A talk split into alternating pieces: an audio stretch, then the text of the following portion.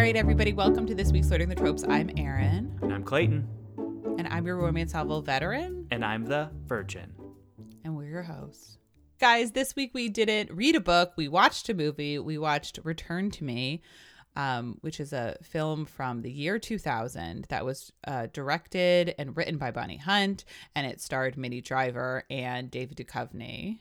Now, we got a recommendation for this movie, although uh, just recently, but we also had back, gosh, months ago, but who can remember? Could be a year.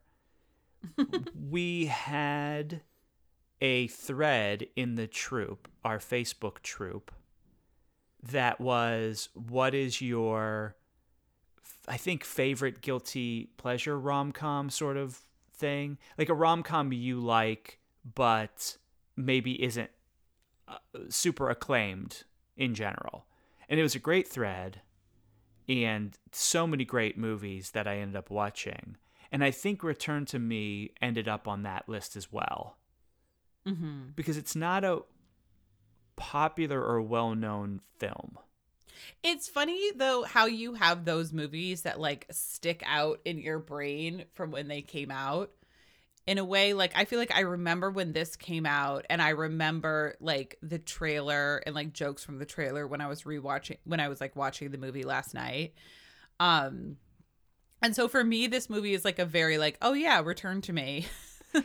But i get that like it didn't it wasn't a huge massive hit so. I think it's a i think though the people who like it really like it. And i do mm-hmm. like you like you said i think if you're of a certain age it definitely was a preview before a lot of films you went and saw in the theater or the trailer was on a lot of DVDs or VHSs that you rented. I think we were we at DVDs at that point in 2000. It's always hard to remember when that changed. I think by 2000 I had a DVD player. Yes, I had to. I, the DVDs were very expensive. Yes, but uh, yeah, it's so funny DVDs. But yeah, so so yeah, so I definitely remember this. I definitely remember this because this is a rom com about a heart transplant, which seems to be RMO. Because uh, last Christmas, so we thought, okay, let's tackle this movie. I had never seen this film. Had you seen it, Erin? I had seen it, I think, like in 2000. Like, I might have seen it in the theaters. So, like, okay. Yeah but I did I didn't have a strong memory for what it was about. Do you want me to to recap it real fast? Yeah, Clayton, what was Return to Me about? Okay. So, Return to Me is about David Duchovny's character. I don't know the names of any of these characters, so it's all going to be the actors. Uh, what's his name? Bob. Bob. Okay. I can't believe I didn't remember that. It's so striking. Bob is a successful architect, of course.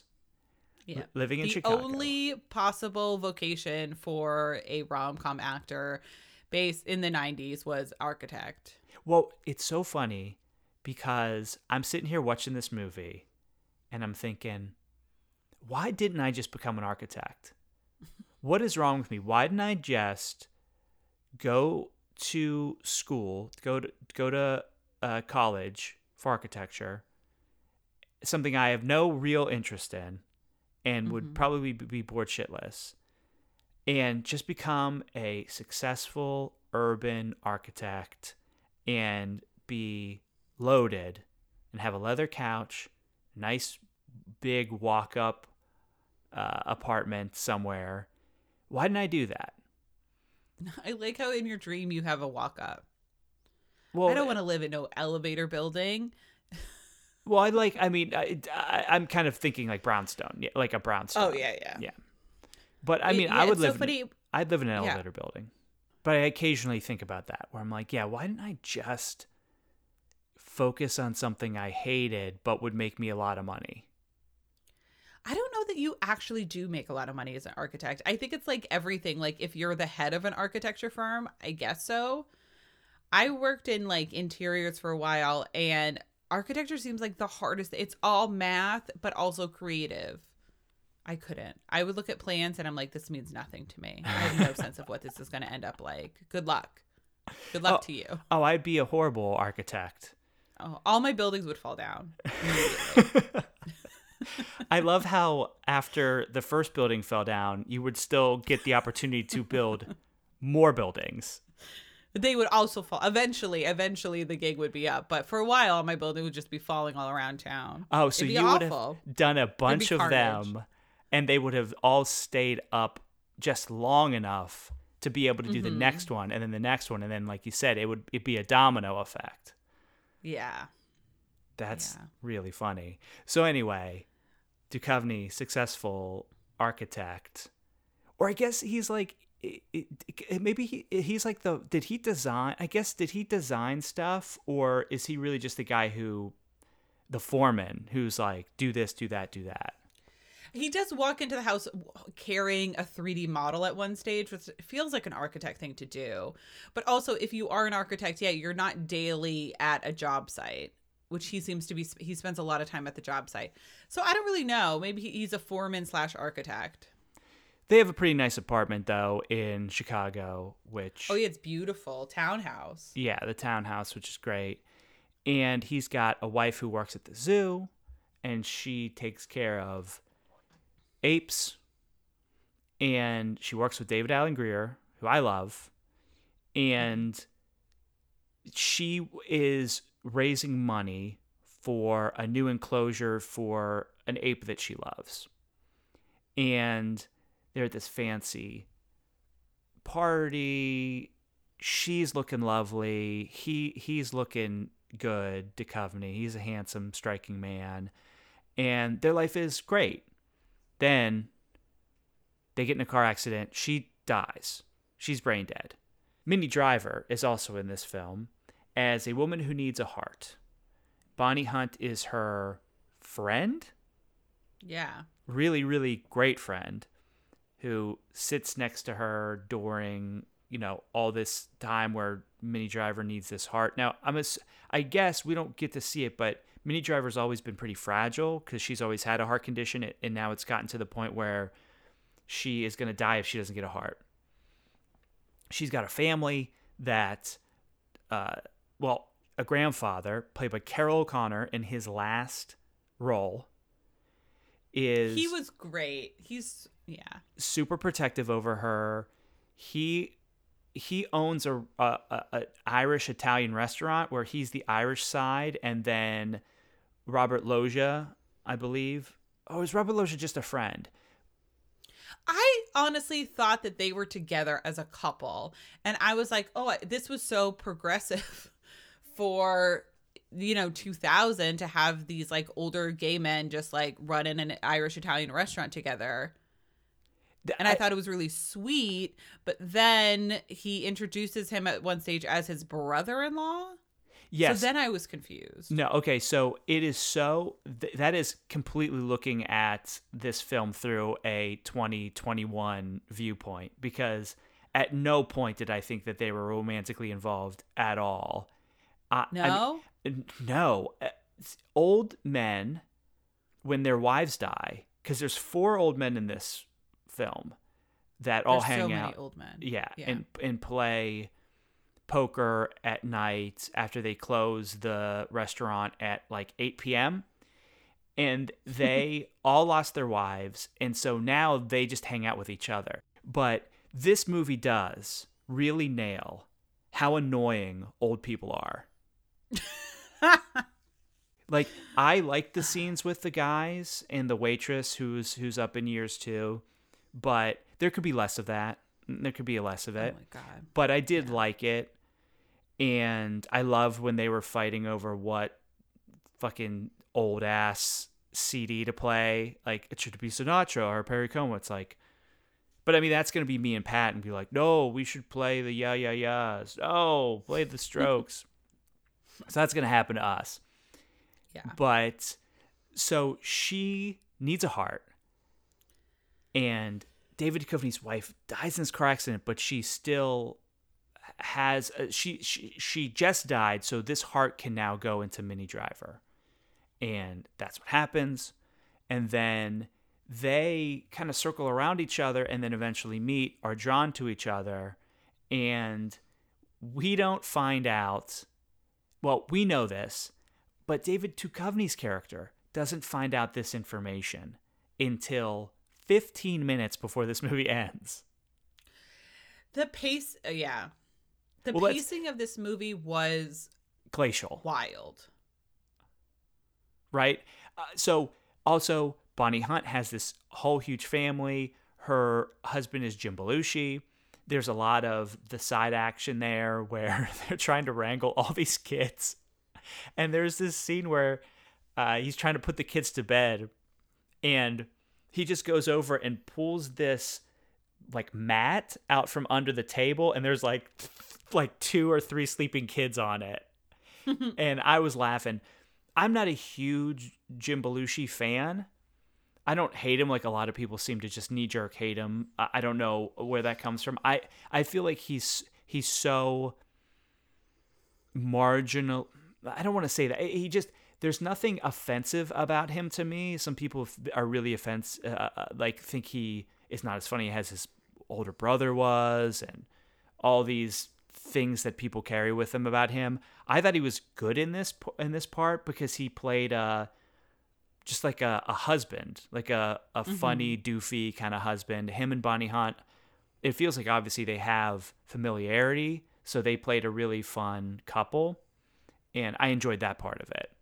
But so that that there's a lot of side action, which if you listen to the the flat share episode in that that book i really didn't like all the side characters here mm-hmm. i like the side characters but i could have taken less of them. You know what i mean? Agreed. Yeah. I, I like the thing is is like for a romance to be a ram- romance there needs to be essential characters. And it did not feel like this was a romance because the focus was not on the two of them or their relationship. It was very yeah like i said before the pacing of this film was bizarre. And there was so much time spent with her grandfather and his friends and her best friend and her whole family and all of these different side characters that it's like you never spent enough time with the main couple to watch them have a very serious relationship or to feel like these people really needed each other. And therefore when he breaks up with her because she admits that like she has his wife's heart you're kind of like okay well yeah. It never seems like he has to make these big choices.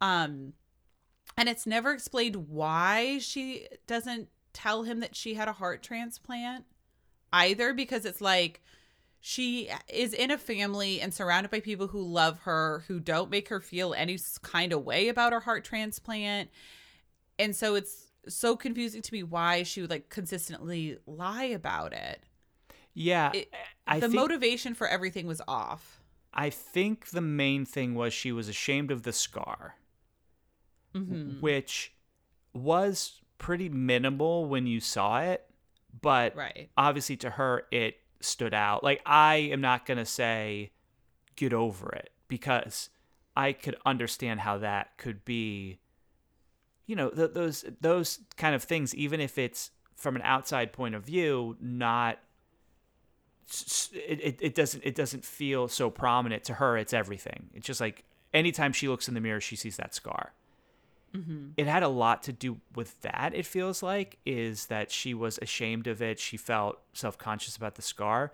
But like you said the actual i got a heart transplant doesn't seem like uh, that big of a deal to to say to somebody who you just randomly met. And so yeah it, it does and also it creates this situation that really like most of the time is not an issue until it becomes an issue at the very very end. So you're taking this pretty high concept thing and not really doing anything with it until the very very end and it's it's funny so bonnie hunt's brother is a a, a heart surgeon and I think she might have gotten this idea because he's a heart surgeon and the um like the staff in the the the hospital scene are like her actual brother and the, the staff. I believe that's what I read. Mm-hmm. And I think that's really cool. I think also Bonnie Hunt is a Chicago person, and I think she used a lot of Chicago actors and people she knew, which I always like. I think overall, even though this movie didn't do much with its premise, I actually really enjoyed it because it was a vibe that I liked being in. Because even when his wife dies, who at the beginning of this movie, she is stunning. The way she shot, mm-hmm. it just makes her look like the most beautiful wife you could ever have. Just like how she looks, but also how she is. So it's so idealized. And the fact that we can, I think I did at the very least, still root for Bob and Minnie Driver's character at the end is impressive. Because at first I was like, I'm not gonna want him to be with anybody else. This is crazy. And then when it mm-hmm. eventually happens, I feel like, oh, Minnie Driver is sweet. She's got such a loving family. Everybody, nobody is mean in this movie. And people genuinely care about each other. And it doesn't come down to, because she, they don't have sex for the longest time. Right. Like he, they're dating, and it, I, it's it feels like it's like months, and they still haven't had sex, and everybody's okay with it. It feels like you could never do a movie like that now because the the major conflict would be you, would be David Duchovny's character talking to David Alan Grier's character and being like, "I don't know, man. She just doesn't want to fuck me." Yeah. I mean, I think that's sweet and it's like a sweet romance. And it's not necessarily that I needed them to fuck, but it's like I needed them to, like, I just didn't feel like they were physically that into each other. You, so the chemistry you don't think was there between Minnie Driver and Dave Duchovny? I don't think the chemistry was there, but I don't know that it's like, uh, it's two actors that are obviously like very good actors and I like them both, but it's like, it's just strange to me like uh, i just never felt like we spent enough time with the two of them for me to believe oh this is a very real connection. Because they were always like being pushed together by her family or something else in a way that just like never felt super authentic. And i think it's like i think either you have the side character of her grandfather and his friends or you have Bonnie Hunt and all of her and her family. I think both of those it's just too much time spent away. And it's like obviously you need a per like each love interest to have a unique like in like life to themselves but you but with both it just made the movie so busy and then there was so much to get through to get to the point of like okay now these people are together and I think it's like they didn't meet for a very long time in the movie, where it's like, I think it's like you have him and his wife, you show how much in love they were. And I thought that was all really great. Like the first 10 minutes or so with Joely Richardson is great. But then basically after she dies, we need like two scenes and then they meet. And then the crux of the story needs to be like, should I tell him, should I not? And then the third act thing should be like him finding out and then having to deal with it. And it's just this weird thing that it felt so rushed at the end. Yeah, they don't officially meet until an hour plus. So I think it was uh, an hour and eight minutes. They don't acknowledge each other's existence because right. the, she's uh, the waitress at the restaurant and he's with a horrible blind date setup that David Alan Grier set up for him. And yeah, so I felt that way too. I wanted them together sooner. I wanted the conflict to be sooner.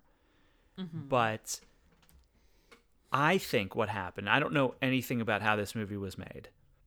My assumption would be Bonnie Hunt sold this film on the concept which is widower falls in love with the with a woman who got his dead wife's heart, which is a high concept, cool premise.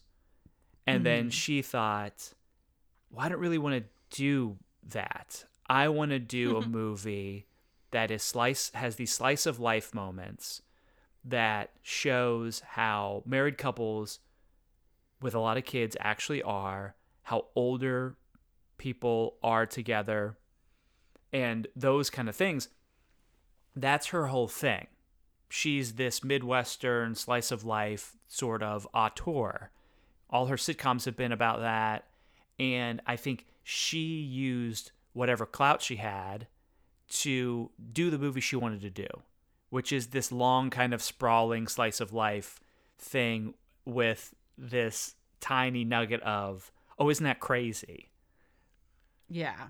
And I I think if you go into this movie thinking that it's going to lean very heavily on the heart stuff, it it, it kind of doesn't. It's not really a romantic Yeah. comedy. Yeah. But but at the end of the day, uh, even though it wasn't a romance, I mean technically it is just because they do end up together. What did you think of the film? Did you enjoy it? Did you not enjoy it? Yeah. No, it dragged so much. I didn't enjoy it. I'm sorry. I know a lot of people love it. I think this is a film that you need to get down with the feel of it and let it kind of just go where it wants to go. And I think if you were looking for a a, a- strongly focused film, it's not what it's it, it's it's not that. So this is, I think, a, a really good film to put on when you're having a, a, a lazy day or you feel like people are just mean, and then you put on this and you see a you know woman who had a health problem but was supported by her friends and her family and was like loved like no other and a lonely type of guy who lost his wife who is taken in by this unit. Like I think it's really sweet that this guy when he could have been out gallivanting with David Alan Grier's like succession of women he's just bowling with this group of old people and David Alan Grier comes and he's like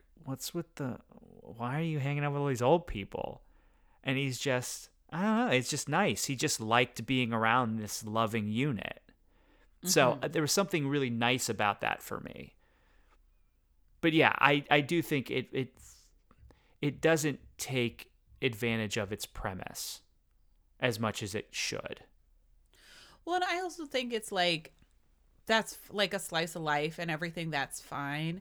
But I think it's then I didn't think that it was that it was too broad and it was too overly comedic in a way that it felt like um a sitcom. Not that I have anything against sitcoms, but it wasn't also then grounded in real life or it wasn't grounded in a slice of life of like this what this is what it's like to be older this is what it's like to be in a massive family with like so many kids. It just n- like n- there was no scene drawing me in and i feel like the parts that are like oh this is interesting like her with the ape or like the gorilla rec- like recognizing the heart when Minnie Driver goes into the enclosure like that's all really interesting and none of that seemed to be explored and it seemed like they just were trying to do so much and nothing was done well. Yeah, it's funny because David Duchovny's character is at the zoo at the same time Minnie Driver is there with Bonnie Hunt and her kids. And we see a scene where Minnie Driver puts her hands up on the glass and the the gorilla does the same thing and that's something that the gorilla only did for his dead wife. And it's a mm-hmm. missed opportunity for him to see that and meet her there. That that's where they should have met where he he would have stopped and seen that and then thought that only happened with my wife and maybe go talk to her or something and be like, you know, have mm-hmm. that the conversation because the fact that he never got to see that, that's such a powerful moment because only she well actually, you know what the thing is? Now that I'm saying that, I don't know if he ever saw that because only David Alan Grier. David Alan Grier was at the beginning where she d- did that, and he said that gorilla only does that for you. But I think it's like also it's like you could have assumed that he she would have said that to him or he would have witnessed that at some stage. Like he did seem very involved with her and her work in a way that was very sweet and we see pictures of him with the gorilla and things like that. So it's like uh, you're right. Had they met at that moment and had that spark, I think that would have changed things too. And then when they meet at the restaurant, it's like, oh, it's you again, sort of a thing that I think would have been really cute you know, in Sleepless in Seattle, they don't meet famously until the last scene, but it still felt like they were driving towards each other. Mm-hmm. And yeah, I guess if this if this movie is not meant to be a romance, it's not meant to be a rom-com, it's meant to be like a slice of life in Chicago with all these like disparate characters, then like that's what it's about. I don't think that that is well done either. I don't it, there's because even in those movies where it's like a slice of life or different scenes they're all there's a thread that holds them together. And i don't feel like there was a thread holding them together. And i don't feel like even individually characters went from a to b at any stage. You know because i i think that's the thing with like these rom-coms even these like super high concept rom-coms you know romance novels or films, it's like, yeah, there's this weird big thing. So it's like she has his wife's heart. But then ultimately, what the story needs to be about is about like people and overcoming obstacles themselves. And there needs to be a wider story blown up for that. And there just wasn't. and there's there's a bit of magical realism in it in that you know he's back at, at his house post the accident completely bloodied up lying on the floor by the door crying because he lost his mm-hmm. wife. And then the family's in the hospital waiting for Minnie Driver's heart to heart surgery to see if it's successful and her heart starts beating. And he feels it. Like he mm-hmm. knows it's happening. And then when they walk by each other before they actually meet each other at the zoo they don't meet at the zoo but they meet at the restaurant later but they accidentally you know they, they happenstance walk by each other. She gets a feeling uh, she just has this she feels something because she's that heart is drawn to him. So there's that element but that's actually never really explored either. Right. i mean it's those a few moments where this heart is these hearts are meant to be together which also kind of weirdly makes Minnie Driver's character not a person, just a carrier for this heart. Mm-hmm. In that he is not really in love with her, he's in love with her heart, which is not her original heart, it's her his wife's heart. So there is a little bit of weirdness there if you really think about it. Although I will say, there's see there's things I liked about this movie a lot where she is he's trying to get this big enclosure for the gorilla that his wife loved. And he's working really hard on it and they're courting at the same time. And he's very focused on it and she is okay with it. She never once is like you need to stop talking about your dead wife. She's really mm-hmm. supportive and understands how they'd been together for their pretty much their whole entire life. His, they, him and uh, his wife got married very young, and I just like the fact that she was okay with it. Now, if they were married for 20 years and he was still pining after his dead wife, then I think there's an issue there. But she was like really sympathetic to the fact that this is something that is always going to be a part of their lives. Right. And then there was the scene where he he uh, only gets takeout. His his house is a mess because he just doesn't care. And the dog would always wait for his wife at the door. The dog doesn't want to leave the door because the dog doesn't realize or want to give up this this person that he loved. And Duchovny's trying to get the dog to come and eat in the kitchen. And he's like, I got you rice, come eat in the kitchen, come on. He's he's getting really upset and he's like, just come into the kitchen and act like a normal person. and I love that because he's talking to himself, right? He's saying, mm-hmm. You need to get over this too. You need to start being a normal person. And he's using the dog as an excuse to say these things to himself. And I thought that was such a great scene. And it's it flies by so fast that you don't realize it. But I immediately thought, yeah, that's that is it's so true. He's looking at this dog and he's thinking, that dog is me, and what's my problem? And I'm angry about this. So I'm going to get mad at this dog. And then when the dog makes it halfway to the kitchen, uh, Duchovny says, It's good. You made it halfway. You made it halfway. So he understands that it's going to take some time for him. And he's giving himself some love there. I, I really love that. And I, and I think those are the kind of things that are small that if you're not really paying attention to this movie, you miss. Mm-hmm. Now, can I ask, because this happens to me, and this happens to the best of us, that if you're watching the movie with somebody who is not into it, it is very hard to be into something. Did the fact that, and I don't think Pat would be upset if I if I uh, blow up his spot here. He did not like this movie. Mm-hmm. And did he vocalize to you at any certain time where he said, "This movie stinks. Let's watch Goodfellas. Uh, let's watch Midnight Run." Uh, any of those sort of things. Yeah, but also we don't have the same sense for movies for them. There's like very few movies that we agree on. So the idea of like watching a movie that he doesn't like and I love is um pretty yeah, I did it didn't affect me. I mean, I was really bored before I started like paying attention to what he was doing. Okay. So, yeah. I mean, there's famously Practical Magic, which you and him tore to shreds and it's still one of my favorite movies. So yeah, it, that doesn't affect me that much, but no, I mean I was really bored on my own. But the key difference with Practical Magic is that is a movie you've seen multiple times. right. And you'd already had a, a strong affinity for. So that's not going to move you from your spot. Yeah. Practical Magic is a hangout movie in a lot of ways. Like there's well, stuff going on. Practical Magic also isn't necessarily like held up as a rom-com. And I think it's like if you're looking at Practical Magic as a rom-com, it fails as a rom-com.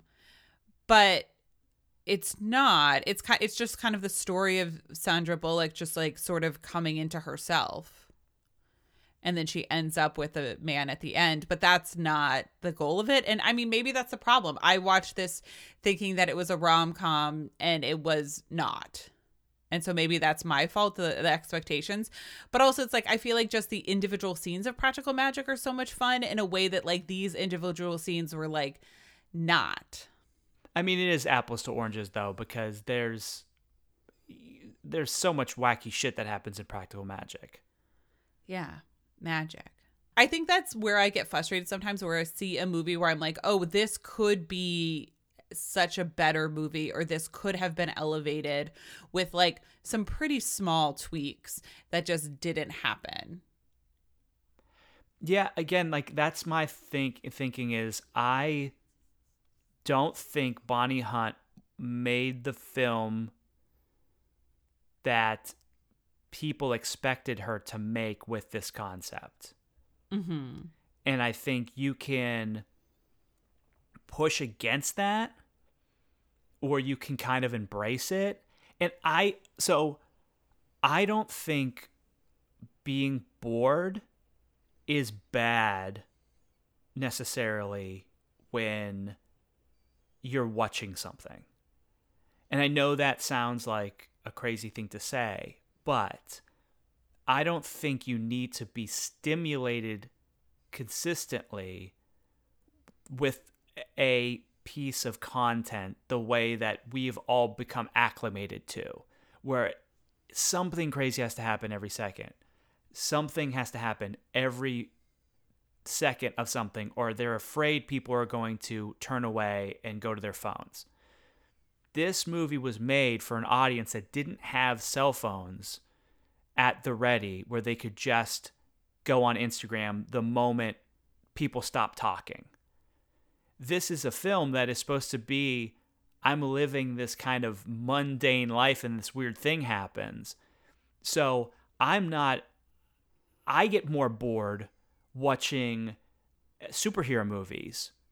Like, I'm more bored watching the end of all superhero movies where it's just porno- pornographic, like CGI bullshit. And the, I feel it's weird because, like, I didn't love this movie.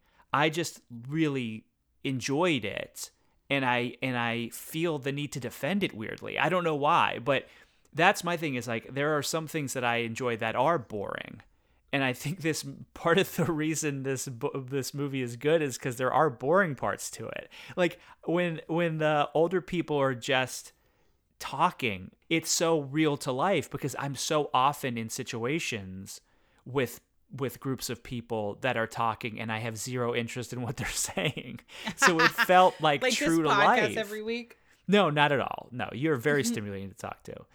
But, you know, it's it's I liked the fact that they were obnoxious to me. It worked for me. No, I mean, but I don't think that exciting needs to be like shit blowing up, obviously, but I do think it's like engaging. And I do think that films have like films and books should be engaging and like they can be engaging about just the mundane normalities of life but like you need to be engaging. And the thing is it's like and if you're going to have it be like a quiet small film about you know a slice of life in chicago in the 90s like that's great but then you need to have it feel rooted in reality. And to just it just honestly it's like the script was like so amateur. And you could always tell that a script is not going to be good whenever you see more than two people tops credited with the script. And we got four people credited with the script in this and that's how you know it's bad news. Too many people. Um and yeah I, I i'm i don't like superhero movies either. Like those aren't interesting to me. Like my favorite movies are like moonstruck and when harry met sally and those are both kind of slice of life movies where like it's just kind of people talking but they feel really true in a way and they're funny in a way and it feels like things are happening even though it's like very small mundane things but the story is continuously moving forward. And i think it's like that's that's fine with me but i don't think that like i do think there there is a mandate for stories in sort of any form to be interesting or engaging. Yeah well i mean i i was engaged by this film and i don't yeah. think you were and i think that's just a you know a, a difference of opinion. Right right what were you, what what was your thoughts on Minnie Driver before you watched this? Were you a fan? Had you seen a lot of stuff she was in? No, I'm a fa- like I I was a fan and I like remain a fan. Like obviously Good Will Hunting and Circle of Friends, I think are the two things that I think of when I think of her. Yeah. Yeah, I never had much of a thought. I mean, she always was somebody who was in movies in the 90s, then kind of in early 2000s and then n- never reached uh, a level as high as I think people's expectations for her were.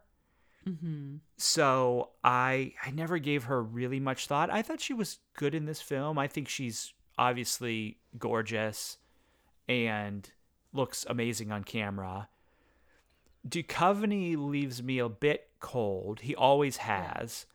I think he seems like a fun, interesting dude but I never believe he's actually engaged with somebody other than I did think him and his dead wife had some chemistry. Oh yeah. Like the way that they were he was constantly searching for her in that party to just be with her was mm-hmm. I loved. And I think Minnie Driver's character didn't hold that focus the same way. Mm-hmm. So, but I mean, uh, but uh, otherwise, Bonnie Hunt, I did like. She does her thing. She does her Bonnie Hunt thing, which is very interesting. I don't know how many very young people listen to this podcast, but Bonnie Hunt was around a lot. in Oh, the yeah. late 90s and early 2000s. She was this weird, she's going to be this big thing. And now when you look, you can't imagine somebody like her being big in culture. Mm-hmm. You know? I mean, maybe. I don't know. David Letterman famously loves Bonnie Hunt, loved Bonnie Hunt, produced a bunch of her shows, really, really had a hard on for her. And because he's a Midwestern guy, she's a Midwestern gal. And she was always that person where I'd see her in a movie or she had a new TV show and I'd say, oh, good for her. But I never really felt any sort of need to consume what she created. Right. So I, I she's such an interesting person, and she still works. I mean, she does a lot of acting now, and I'm sure she's still writing. But to uh, I don't think people realize how, what a big deal Bonnie Hunt was back in the late '90s and early 2000s. Would you recommend this film then to No. anybody who doesn't already love it? No, I think if somebody was like, "Oh, I'm thinking of watching Return to Me tonight," I'd be like, "Yeah, you don't have to." I mean, it's not offensively bad, but I it's not. I don't know. I didn't like it. I wouldn't recommend it. so Thumbs you would say it's bad. yes, it's a bad movie. Wow. This feels like it's I, I don't know. I wouldn't say it's bad. I, I it's it's I guess it's interesting. We just had maybe we're in different headspaces too. That that also could be. Like I know I you were looking at this more as like structurally unsound as a movie, and I didn't Mhm. really mind that. So, I don't know. Well, I guess. Well, You would recommend it? You would say check out Return to Me? I the I would have to have had a very long conversation with somebody before I would recommend it. Cuz I'd really need to know what, where they if if I just was having a conversation with somebody about rom-coms like what like and I it either hadn't met them before or knew them very slightly I would not throw this out as oh you got to watch that Mm-hmm. this would be a I've talked to this person for months and this movie comes up and I know their taste enough as to whether I could recommend it or not. Mm-hmm. You know, this isn't something you just throw out to a stranger being like, "Oh, yeah, watch that." Cuz then they'll think, "What is this crazy person telling me to watch this 2-hour long movie that really goes nowhere?" Yeah. But I liked it. I will say, I will officially come out as a return to me. I, I, I guess uh, apologist. I'm an apologist. I wouldn't say I'm a fan. I'd say I'm an apologist. All right. Well, there you go. All right. Well, guys, if you want to let us know what you thought about Return to Me, do you have a heart transplant movie that you would like to recommend? Because apparently we're doing them all. Um, you could always email us at learningthetropespodcast at gmail.com. Um, we are on Twitter at Learning Tropes, on Instagram at Learning the Tropes. We have our Facebook group, the Facebook uh, the Learning the Tropes troop, which you can join. Um, and we have merch below. So yeah, guys. Yeah. Clayton, do you have any last words for us or? No, last words. You know something I don't? no. All right. So we'll be back uh, next week with a mini-sode. We'll be letting you know what we're reading for for next time. So come check it out then. But uh, in the meantime, happy reading. Happy reading.